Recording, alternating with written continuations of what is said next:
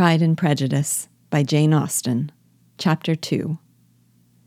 Mr. Bennet was among the earliest of those who waited on Mr. Bingley.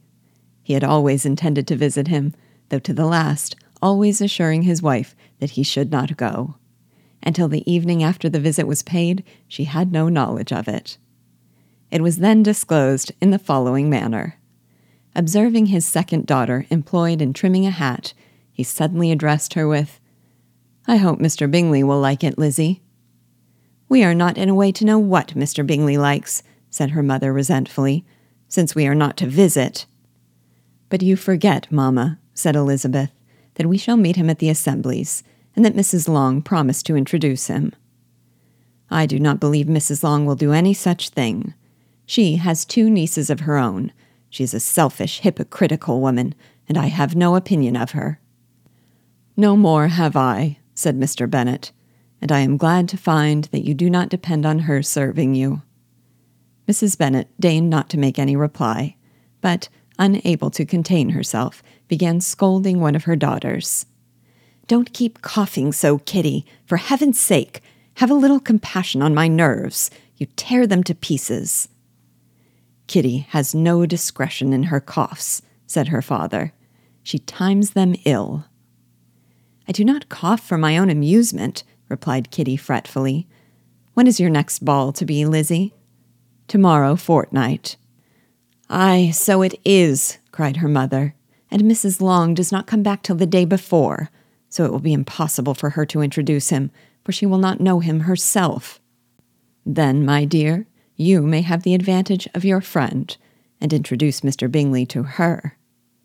Impossible, Mr. Bennet, impossible, when I am not acquainted with him myself. How can you be so teasing? I honor your circumspection. A fortnight's acquaintance is certainly very little. One cannot know what a man really is by the end of a fortnight. But if we do not venture, somebody else will.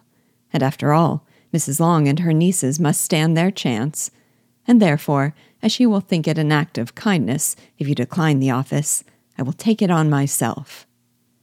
The girls stared at their father. Mrs. Bennet said only, Nonsense, nonsense. What can be the meaning of that emphatic exclamation? cried he. Do you consider the forms of introduction and the stress that is laid on them as nonsense? I cannot quite agree with you there.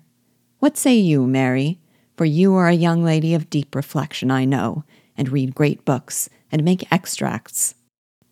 Mary wished to say something sensible, but knew not how. While Mary is adjusting her ideas, he continued, let us return to Mr. Bingley. I am sick of Mr. Bingley, cried his wife. I am sorry to hear that, but why did you not tell me that before? If I had known as much this morning, I certainly would not have called on him. It is very unlucky. But as I have actually paid the visit, we cannot escape the acquaintance now. The astonishment of the ladies was just what he wished, that of Mrs. Bennet perhaps surpassing the rest though, when the first tumult of joy was over, she began to declare that it was what she had expected all the while. How good it was in you, my dear Mr. Bennet! But I knew I should persuade you at last. I was sure you loved your girls too well to neglect such an acquaintance. Well, how pleased I am! And it is such a good joke, too, that you should have gone this morning and never said a word about it till now. Now, Kitty, you may cough as much as you choose said Mr. Bennet, and as he spoke, he left the room, fatigued with the raptures of his wife. What an excellent father you have, girls, said she, when the door was shut. I do not know how you will ever make him amends for his kindness, or me either, for that matter.